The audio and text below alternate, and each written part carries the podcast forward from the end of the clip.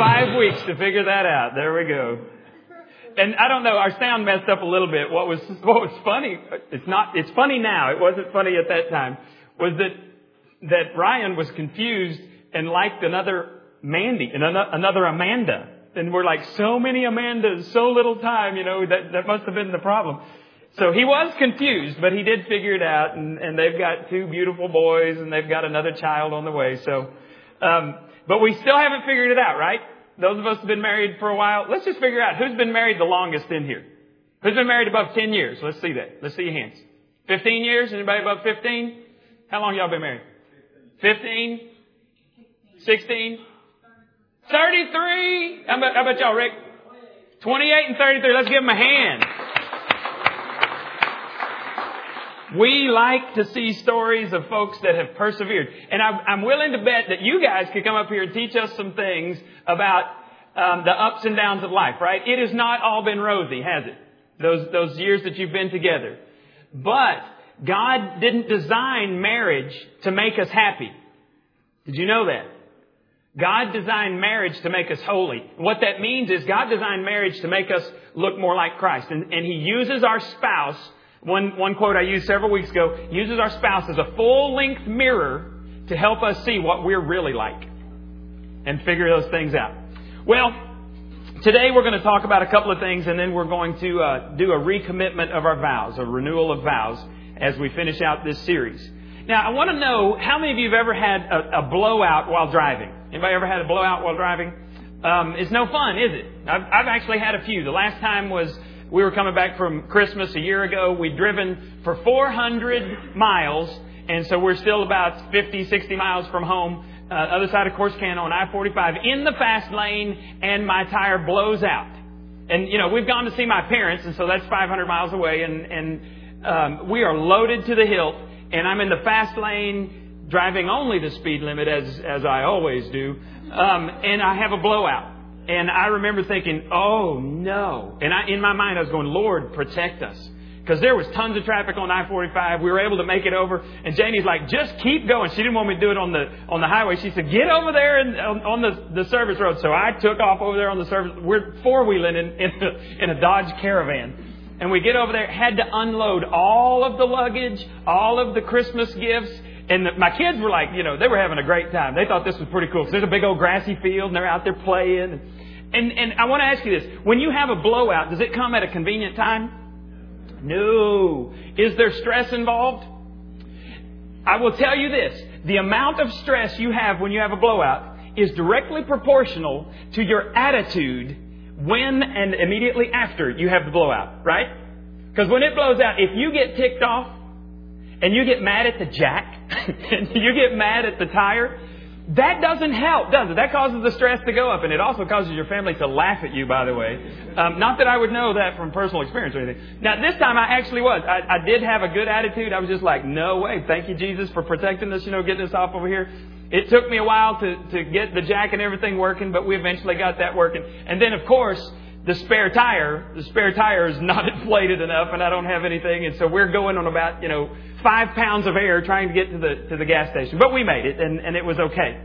Well, I want to I want to give a, a, a definition of blowout today, and it's on your listening guides there.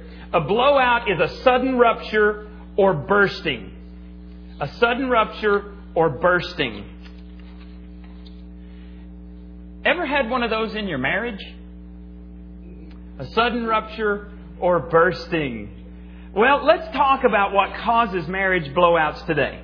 And, and this, is, this relates exactly to blowouts that you have on, on your vehicle your, uh, with your tires. The number one cause is poor maintenance. Number one cause of, of marriage blowouts is poor maintenance. Maintenance requires time, right? And we're so busy now that we cut corners. And we have to choose to cheat somewhere. And where do we usually cheat when it comes to our time? Our families. Our families get ripped off. Our marriages get ripped off. Can you rotate the tires at 70 miles an hour? I'd actually, somebody ought to do a reality series like that and give it a try. They, they wouldn't last very long, would they? I guess the series wouldn't last long. They wouldn't have enough contestants. Well, you can't do proper preventative maintenance in your marriage at light speed either. But we try to do that and we wonder why things are messed up. Uh, tell me if you've ever had a conversation like this or you've heard a conversation like this. Um, how was your day? Fine. What's for supper? I don't know. What time is baseball practice? Six. Okay. Love you. Love you too. Bye. That happens at our house sometimes because we got two girls in gymnastics, we got one girl in ballet, we got a son who just finished soccer, and we were practicing soccer once a week. We were having a soccer game at least once a week, sometimes twice a week, and we were practicing baseball twice a week. And because we got rained out next uh, yesterday, next week we have four games in one week. There are there are five, there are six teams in the league, so there's five other teams that we have to play. And I was looking at the schedule, and I noticed that in a seven day span, because of the rainout, we will play all five other teams in the league. It gets insane when you're trying to, to do all these things and have everything that everybody says you should have in life. And we get into this mode of just trying to keep our heads above water, and we push the really important stuff to the shoulder of the road. We don't have time to talk about major stuff. Um, we're too busy doing unimportant stuff. right? Um, heartfelt conversations, spiritual talks, major roadblocks that need our attention, we just speed around them and, and kind of ignore them and, and put those in our rearview mirror. Then one day, during a marriage series or during some marriage retreat or, or during a crisis in your life, you look up in the rearview mirror and you see wreck after wreck in your past because of your inattention to your marriage, to your family, to your relationships. Maintenance takes time. We wonder what happened. Well, what happened is you can't do maintenance when you're moving so fast. There was a commercial years ago, and, and I always show my age when I do this, but that's okay, get over it. The message is still good. There was this mechanic that came on the screen, and the mechanic would say, You can pay me now, or you can pay me later. And I don't remember if he's talking about uh, motor oil or transmission fluid. I don't remember. Do what? Do what? Fram oil filters. Thank you, Jeff. I have someone older than me who remembers. Thank you. I can always count on Jeff. It was, that's right, it was Fram oil filters. It was this big deal about changing your oil on a regular basis. And so he would show you this engine that had blown out for lack of maintenance. And so the, the whole point of the deal was get your oil changed. Pay attention to the fluid levels in your car. And he said, you can spend a little bit of time and energy now, a few bucks, pay me now, or, and then he'd show you the blown engine over here. You can pay me later. Well, you ignore your marriage at your own peril. You ignore the maintenance of your marriage at your own peril. And if you do it long enough, you are going to pay for the rest of your life. So you can spend some time now, a little bit of time and energy now, keeping your marriage up to date, maintained, or you can pay for the rest of your life through divorce, through adultery, through, through problems with your children. Um, there's, some, there's some choices that we need to make. The second thing that causes a marriage blowout is road hazards in your marriage. How many of you got uh, road hazard insurance the last time you bought tires? Let me see your hands. I mean, it's pretty much standard anymore. You want to know why? Because there's unexpected stuff in the roadway that just seems to jump up and grab your tires. It's happened to me before. I've hit other tires in the road before that blew my tires out. I've hit other things. Having road hazard is great insurance because then you just take it back, and for any reason, um, you know that you've run over something in the road, they will give you replacement tires. That's a good thing. Well, let's think about this in marriage. What are the road hazards in marriage? Unexpected bills, financial stress, relationship problems with your family, with in laws, with your children, with your spouse. These things are going to jump up and grab you. But most of the time, what's going on is we are soccering and we are recreating and we are shopping and we are working ourselves into oblivion and we just don't have time to mess with road hazards. And it's going to bite you. It's going to come. Third thing that causes blowouts in marriage is unskilled drivers. My daddy always told me that unskilled drivers, Dad had this really hot rod pickup that I never got to drive. And it's, and, and I'll tell you why, because every time I drove it, I was going to be peeling out as far as that thing could go. Um, it was it was a hot rod, and I would, I, and you know, it was light in the back end, and Dad would and my dad was a mechanic. I mean, it's not like I could fool him or anything. He would come, you know, he'd check the tires and stuff. He'd check the hood of the car to see if I'd driven it when I wasn't supposed to. I mean, I was really dumb. Dad was really smart. Um, but he wouldn't let me drive it because I would waste the tires. Well, now I hear people, you know, driving crazy, and I, that's what I tell my kids all the time. I find myself saying the same things Chuck Washburn says, you know, about the tires. It's just foolishness. All you're doing is wasting money, wasting gas, wasting tires, you know, those types of things. But he's right. Unskilled drivers can tear up tires. Unskilled marriage partners can ruin a marriage just as well. And, and where we're talking, what we're talking about specifically is communication skills.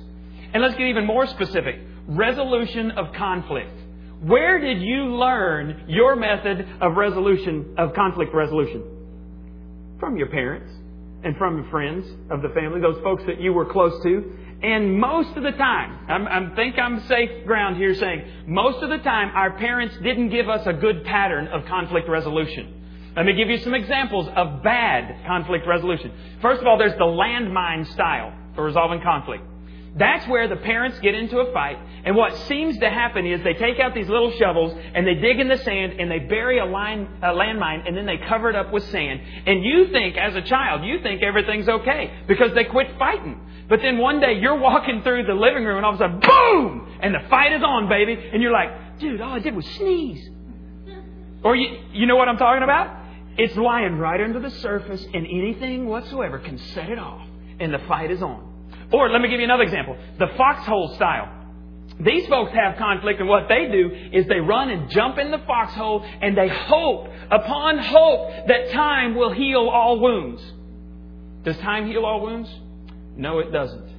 That's why you got people doing some really crazy things. And, and if you follow, if they were to go to counseling, you could go all the way back to their childhood and find some unresolved issues. And we've said this for five weeks. The most healthy thing you can do for your marriage, if you're not married yet, the most healthy thing you can do for your future marriage is get um, get those issues resolved. Get that baggage unpacked from your background before you get into a relationship. If you're in a marriage, the, the best um, marriage insurance is to begin unpacking your emotional bags and getting rid of some of that stuff because just hiding doesn't help. And, and what happens is we are ingrained, and when we get under pressure, we are going to do what we have done in our past and what we what is ingrained in us. And so the things that I don't want to say that my parents said and I said I would never say, I say when I'm under stress. You do too. Here's a third style. Um, there's the make a list style. And I actually have met many, many of these people. I'm related to some of these people. Um, this person has a mental list of everything you've done wrong, wrong from the time you came out of your mother's womb. And it is right there on the hard disk in their mind, and it is ready for reference anytime you make them mad or you hurt their feelings, which usually leads to anger. Usually you get hurt feelings, and then that leads to anger. And so it is ready, and it's going to come up. And the reason is you've hurt them before, and even if you ask for forgiveness and they say, Oh, I forgive you, you might have this wonderful, tender hug, I forgive you. But they didn't really forgive you because in the back of their mind, you've hurt them before, and you're going to hurt them again, and I'm going to hurt you back. That's. Uh, I've experienced that many times. It's no fun. Then there's the read my mind style. What's wrong, honey? Nothing. Come on, baby. I know something's wrong. Well, if you don't know, I'm sure not going to tell you. Ladies, we've been saying this for five weeks. We are not that smart. We cannot read your minds. And, and I've heard ladies in, in counseling, I've heard ladies talk about this and say, well, he ought to be able to know me. We need a roadmap. Draw it out. Get a PowerPoint presentation. Put it up there. Because we can't read your mind. The only person who can is God. And since you figured out a long time ago that we're not God, hello? Then cut us some slack and tell us what's on your mind. Because we have no idea. That's why these marriage series are so popular. Reading his mind, reading her mind, you know, the stuff that we've gone through, because we have no idea how to get along with the opposite sex. We love them, praise God for them, but we don't know what they're thinking. So we got to we got to have some help, and and you are the best ones to help us out. Now, for most of us, no one ever taught us how to communicate. No one ever taught us how to um, resolve conflict. So blowouts happen way too often. And the truth is, every marriage is either moving closer together or it's moving farther apart because relationships do not stand still. You're either moving closer or you're moving apart. Well, let's look what the Bible has to say. Proverbs 24 3 says, Homes are built on the foundation of wisdom and understanding. So my question is, is there a lot of wisdom and understanding floating around your home? Is that what members of your family would describe your home? There's just a lot of wisdom and understanding that goes on within our four walls. Well, that's what the Bible says it's going to take to make a marriage succeed. And marriages are what you make them. They don't just happen. If you put the effort into it, you can have a great marriage. If you don't, you won't. Well, let's talk about real quickly how to communicate effectively. Proverbs 13:17 says, "Reliable communication permits progress." And I want you to circle the word progress. Most of us want to make progress, right? We don't want to go backwards. So if you want your marriage to last and thrive, you got to learn how to talk. But that's not what's happening. Newsweek came out with an article, and here's what they said. The average couple talks to each other alone four minutes per day. Four minutes per day. Then they said the average couple spends 47 hours a week in front of the television and spends about 30 minutes total in communication per week. Now, just for the sake of argument, what if those numbers were reversed? What if couples spent 47 hours per week in communication? I can see the guys going, oh, no, no, no. But what if you did and you spent 30 minutes in front of the television? Do you think the satisfaction level of your marriage would go up? The ladies are going, you bet it would. I need somebody to talk to. Because you are not, it is not quality time when you're sitting in front of the TV watching TV. That is not quality time. I don't care what the show is. And there's some shows we like to watch. We like to watch Survivor. My kids crawl up in my lap, woohoo, Survivor. But we're not communicating. We're, we're watching some dipsticks on an island starve themselves and do dumb things to try to win a million bucks. And, and that is not quality time, so that doesn't count. Well, here are some pointers to get us on the right road uh, in the area of communication. Number one, if we get this one, we could just do this one and it would be great. Number one is practice affirmation. Affirmation. The fastest way for you to put the spark back in your marriage is to start saying nice things to and about your spouse again. You used to. There was a time when you saw your spouse doing something right before you were married, and you used to tell them. And you used to tell other people, oh, he did this. Man, you wouldn't believe what my girlfriend did. I mean, you guys, we used to talk nice about each other, but we don't do it anymore. Catch them doing something right and tell them. Admire their strengths instead of focusing on their weaknesses. Because you don't want somebody to come and get the microscope and focus just on your weaknesses, do you? You don't want us to put up here a list of all of your character defaults, do you? Then let's stop doing it to our spouses. Let's focus on the positive. 1 Thessalonians 5:11 says, "So encourage each other and give each other strength just as you are doing now." Encourage means you put courage in. Discourage means you suck courage out. So what are you doing with your words? Which one are you doing? Encouraging or discouraging? Everyone wants to be admired. Anybody in here want to be disrespected? You want to stand up and let I don't understand the, the concept behind a roast. You know, when they're roasting people, I don't want to sit up there and let people just make fun of me. I'm not that secure. and they laugh. Oh, they're not. They're dying on the inside when people are wasting them. That's that. Oh, huh. Let's find the good stuff. We fall in love with people who admire us. We're attracted to people who lift us up and encourage us. Someone paid attention to you once, and you loved them for it, and you drew closer to them. It's the opposite of people waste you, isn't it? So here's a commandment. This is not a suggestion. Now, this is not a commandment of God, but I think God would go along with me on this one. This is a commandment, not a suggestion for your marriage. Correct in private, compliment in public. Correct in private, compliment in public. But that's not usually what happens, is it? Somebody will be at a, at a party or something. There's a gathering. There's a fellowship. And, and the husband says, yeah, this happened the other day. It's the funniest thing. We showed up at 5 o'clock and his, and his wife touches him on the knee. Uh, honey, actually, it was 5.30. We showed up at 5.30 and we got in this red Mustang. Uh, it was a blue Mustang. Shut up! What does that have to do with the story? Leave it alone. Correct in, in private. Compliment in public. It doesn't matter. None of the rest of us were there. If you have to write it down and say, okay, we're going to go over your testimony before you share this story again, do that in private. Because all you're doing is you're tearing down your spouse in public. And it's no fun. You don't like it, neither do they. Well, okay. The second thing we need to do is we need to get out of the fast lane. If we're going to, if we're going to be better at communication, we've got to get out of the fast lane. Don't you hate it when you get behind, this happened to me yesterday.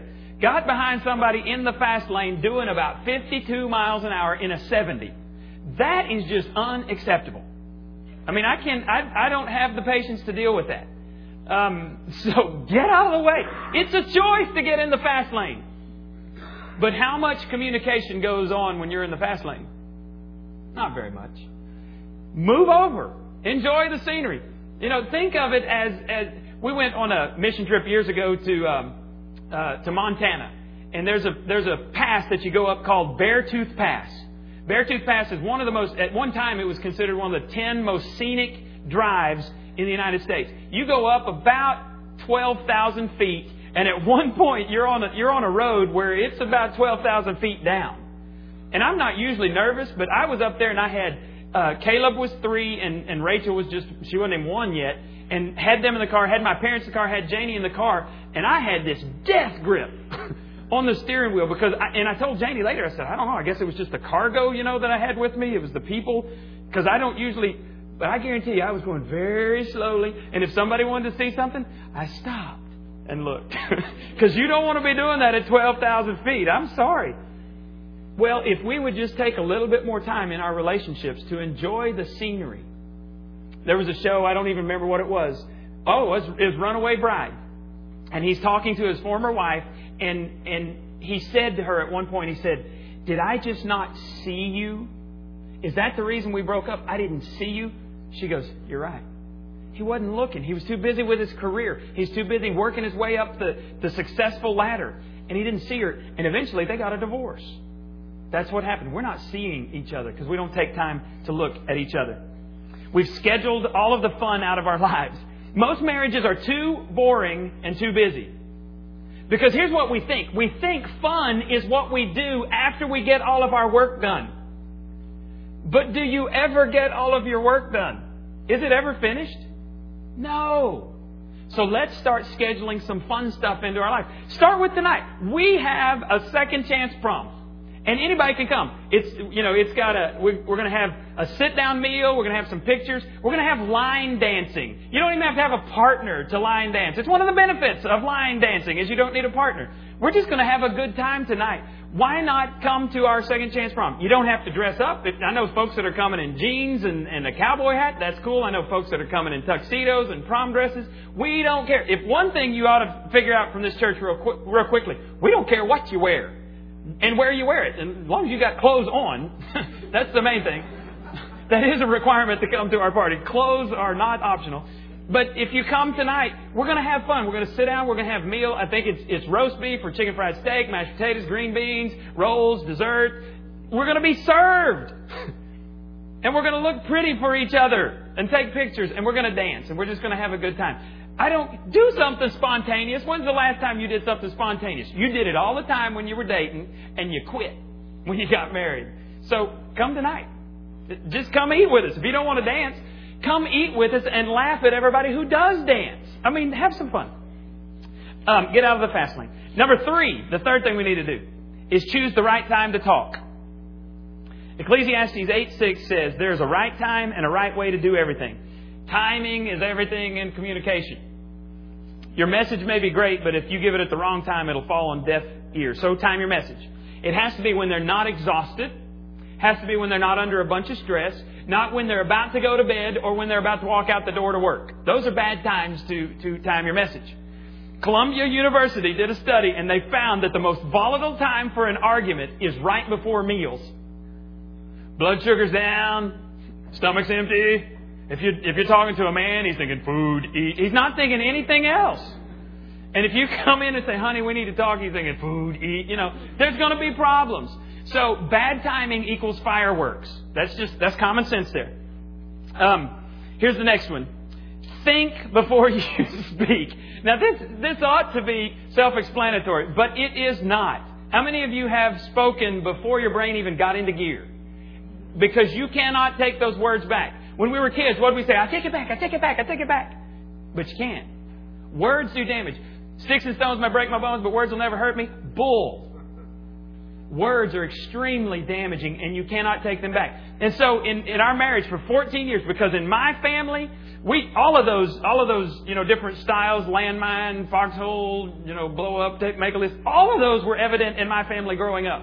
And so all those stuff are natural things for me whenever I get under stress. But I've chosen for 14 years not to say anything. And Janie said, I like it when you don't say anything. And I said, baby, sometimes I just need to walk out of the room, get a clue about life, and then come back and we can talk. She goes, that is fine with me. Because she, she avoids conflict. She's the foxhole style. She's like, if you didn't walk out of the room, I would. you know, that type of thing. But then we come back together and we talk in a rational way. She loves these marriage series. She loves it because I, you know, I'm reminded and I have to try to put into practice what, what I'm going to be speaking about. And so, think before you speak. Proverbs 16:23. I just love this, the Bible because it's so practical. Intelligent people think before they speak. What they say is then more persuasive. How many of you want to be considered intelligent? Yeah. The key is right there. Think before you speak. Be ready to say how you feel. Now, here's the key. This is a big key. Use I feel statements. Not you did, but I feel. I feel this when this happens. And let me give you an example. One of the best I've, I've ever heard. A, a, lady, her husband was a, a, football coach, and she said to him one day, she, he came in, she said, honey, we need to talk. And she waited until he had, you know, gotten in, done his routine. And then she says, I feel like our family is the lowest priority on your priority list. And she said, let me give you an example. She said, think of it like this. When you go to work every day, he's, he's a football coach, so they would get up and they would go to work. He said, you go to breakfast with all the other coaches. You look forward to that time. You're excited. You go, you have a great time. You guys are friends. You love working together. You love thinking about the opponent for the week. Um, you love coming up with a strategy to beat that opponent. You eat, you laugh, you have a great time. When it's time to leave, you ask the, the waitress for a doggy bag. She comes over, you put all your leftovers in this little doggy bag you roll up, and you carry it with you to work. You do your school stuff, and then at lunch, all of you guys gather in the coach's office, and you talk some more, and you eat your lunch together, and you have this great time, and you just love the other coaches that you work with. And when you're finished with your lunch, you get a bag, and you scrape the leftovers in there, and you roll up that bag. So now you have two bags that you carry along. You go into practice that day, you have a practice, and then you guys go out to eat again because you want to talk about what you did in practice that day and what you can do tomorrow to make practice better so that you can win the game at the end of the week. At the end, what do you do? You ask the waitress to come and give you a doggy bag. You scrape off all of those leftovers in the doggy bag and you have three bags that you come home with. And she said, the kids and I are waiting anxiously for you to come. We want desperately to spend some time with you, just to have a little bit of time in your presence that is positive and not negative. And she said, We're lined up at the door, and you walk in the door, you throw a, a bag at each one of us of leftovers, and you say, Leave me alone while I go watch TV. And she said, That's unacceptable. We cannot live on leftovers. Our kids are starving because everything else in your life is more important, and we're getting the leftovers. And then she said, what can we do to make your life easier so that we can get some of the best of your day instead of some of the worst? Great word picture, wasn't it? Did you feel it? You felt it, didn't you? It goes to the heart. Word pictures help people understand what you're feeling. Instead of, you did this, you've thought through. I think that her words were very effective because the man changed his life. He realized that that was unacceptable. He got that picture. I've never forgotten that story the picture of throwing my kids leftovers. That's unacceptable. And it's unacceptable for you to do that in your family. Um, here's the most important one. Number five, let God come between you. Let God come between you. If you're gonna if you're gonna have the marriage that you need, if you're gonna have the communication that you need, let God come between you. And here's the big deal. You cannot be at peace with other people until you're at peace with yourself. And the Bible tells us that you get peace with yourself by getting peace with God. Look at the verse here, Ephesians 2:16 as parts of the same body. Now, he's actually talking to Christians here. As parts of the same body, our anger against each other has disappeared. For both of us have been reconciled to God, and so the feud ended at the at last at the cross. Now, if you go to Ephesians chapter two and you start at the first, it's talking about all of us were far from God. We were dead in our trespasses and sins, and there was no hope for us. But then by the end, he says, "But God." But God has provided a way for us to be reconciled to Him. And then this talks about how we can be reconciled to one another. The Bible says that I'm at war with God because I want to be boss and I want to tell everybody else what to do and I want to be boss with my life. Nobody's going to tell me what to do. Um, and the only way that I'm ever going to get to the point that I don't have conflict with other people is I've got to settle this conflict that I have with God. And I want you to think about this. Most marriage conflicts, if not all marriage conflicts, could be solved overnight if both husband and wife would get down on their knees and they would say, Yes, God. Nothing else. Yes, God. I'm at war with you. Because I want you to think about this. The Bible says that when you're a Christian and that when I'm a Christian, Jesus Christ Himself, through His Holy Spirit, lives inside of us. If Jesus Christ is living in me and Jesus Christ is living in you, we will not have conflict with one another because Jesus will not fight with himself. The Bible tells us in Galatians that the fruit of God's Holy Spirit is love, joy, peace, patience, kindness, goodness, faithfulness, gentleness, and self control. Those are some pretty good attributes, right? Are those the attributes that your spouse and your family would say ooze from your life? Because if you're filled with those attributes and I'm filled with those attributes, we are not going to be at war with one another. Love, joy, peace, patience, kindness, goodness, faithfulness, gentleness, self control. Nine fruits of the Spirit. And if that's evident in my life and it's evident in your life, we are going to get along. The problem is, most of the time, one or more of those attributes are not evident in either person's life who's fighting. Now, the reality is, some couples are going to need professional help. And I'm glad that, that the longer we're alive, the less stigma there is for professional help, for counseling, Christian counseling. More and more, when I was at seminary back in the 90s, that was the fastest growing area at seminary was marriage and family counseling. There are churches all over wanting to have a counselor on staff because I guarantee you a pastor could spend 100% of their time counseling marriage, uh, marriages and family situations. And that's the fastest growing area, and I'm glad of that. But some folks are going to need professional help. You need a Christian counselor. But I've heard this said from both husband and wife I don't need counseling. I'm not going to counseling. Who do you think I am? And you know what I'm going to say to that person? I'll tell you who you are. You're a coward. You're a chicken because you are afraid of your past. Don't tell me that you are complete and you've got everything together because every one of us could benefit from counseling finding things in our past that are, that are blind spots that we have until you're perfect. And I think all of us would admit that we're not perfect. We could benefit from counseling, from someone else looking into our lives and lovingly saying, let's deal with this issue. And by the way, you can't deal with all of them at the same time. You don't get to go in and get fixed in one session. You have to deal with one thing at a time. Um, and if we would admit that, See, it takes courage, it takes maturity, it takes honesty, it takes humility to admit that I need help. And, and we need more folks to admit that.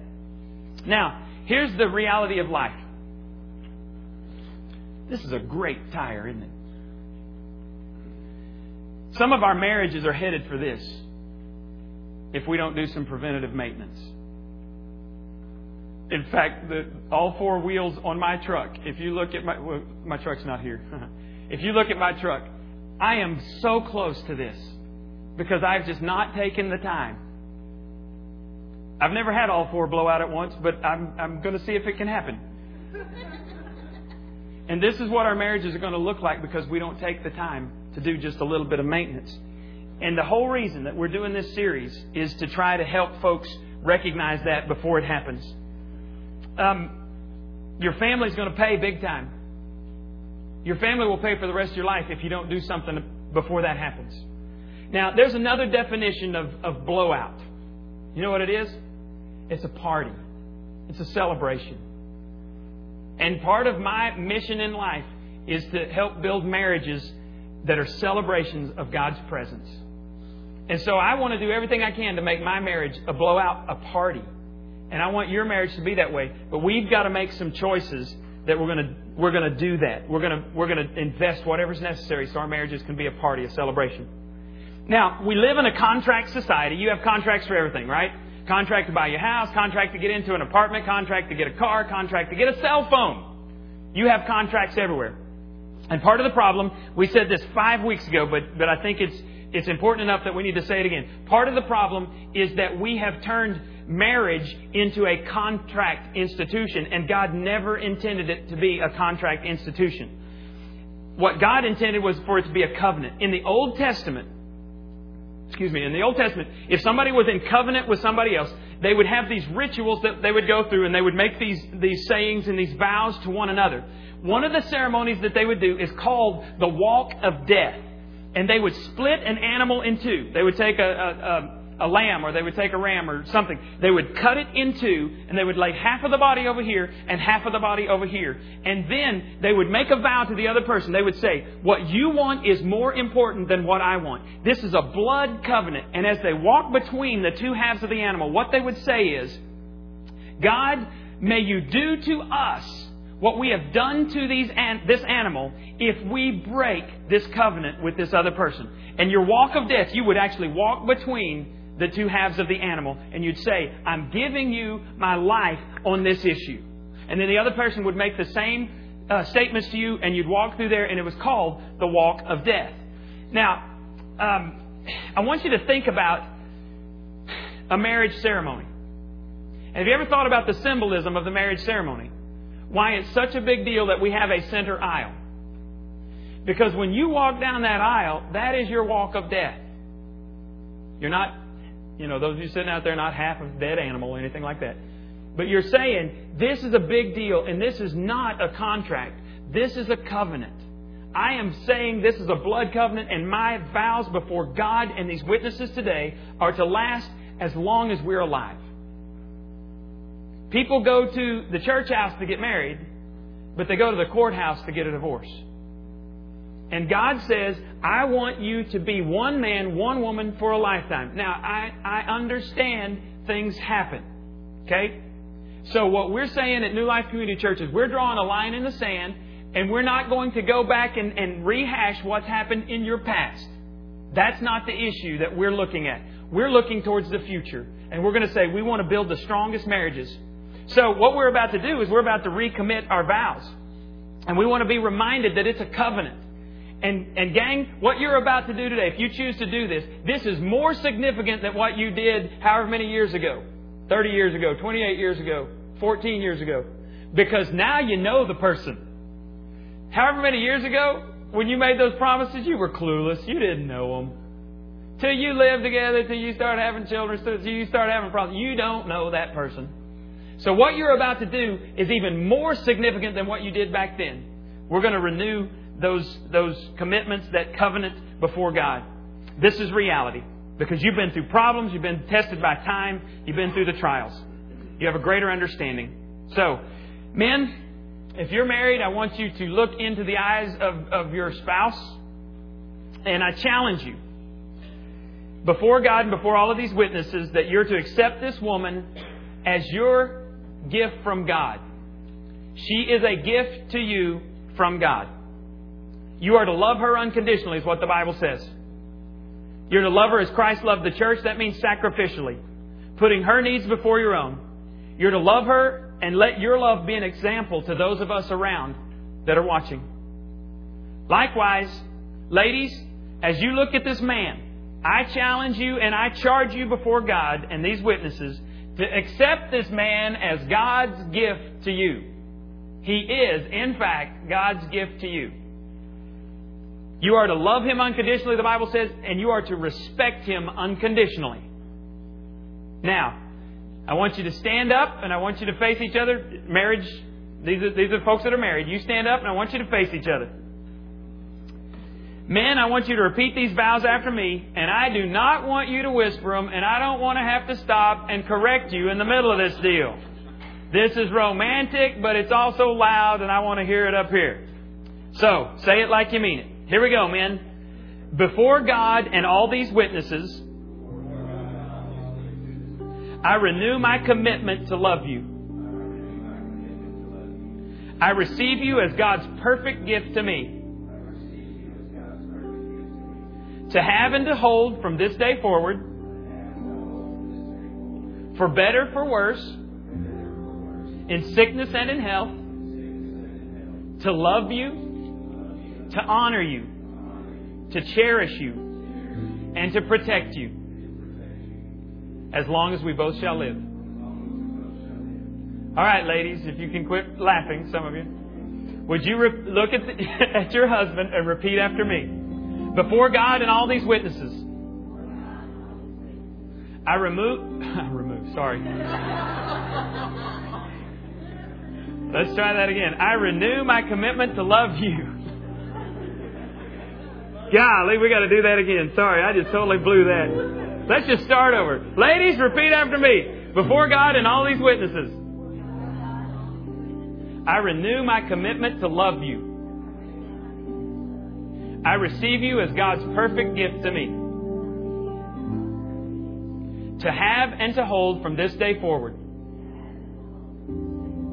for better, for worse, for richer, for poorer, in sickness and in health, to love you, to honor you, to cherish you, and protect you, as long as we both shall live. Now, there's one other thing. Keep looking at each other. I know this is a long time. It's probably been since your wedding day since you looked at each other this long. Now, there's one other thing you did when you got married, and that you gave rings. And some of you may not be able to get them off, so don't worry about it. Leave it on there.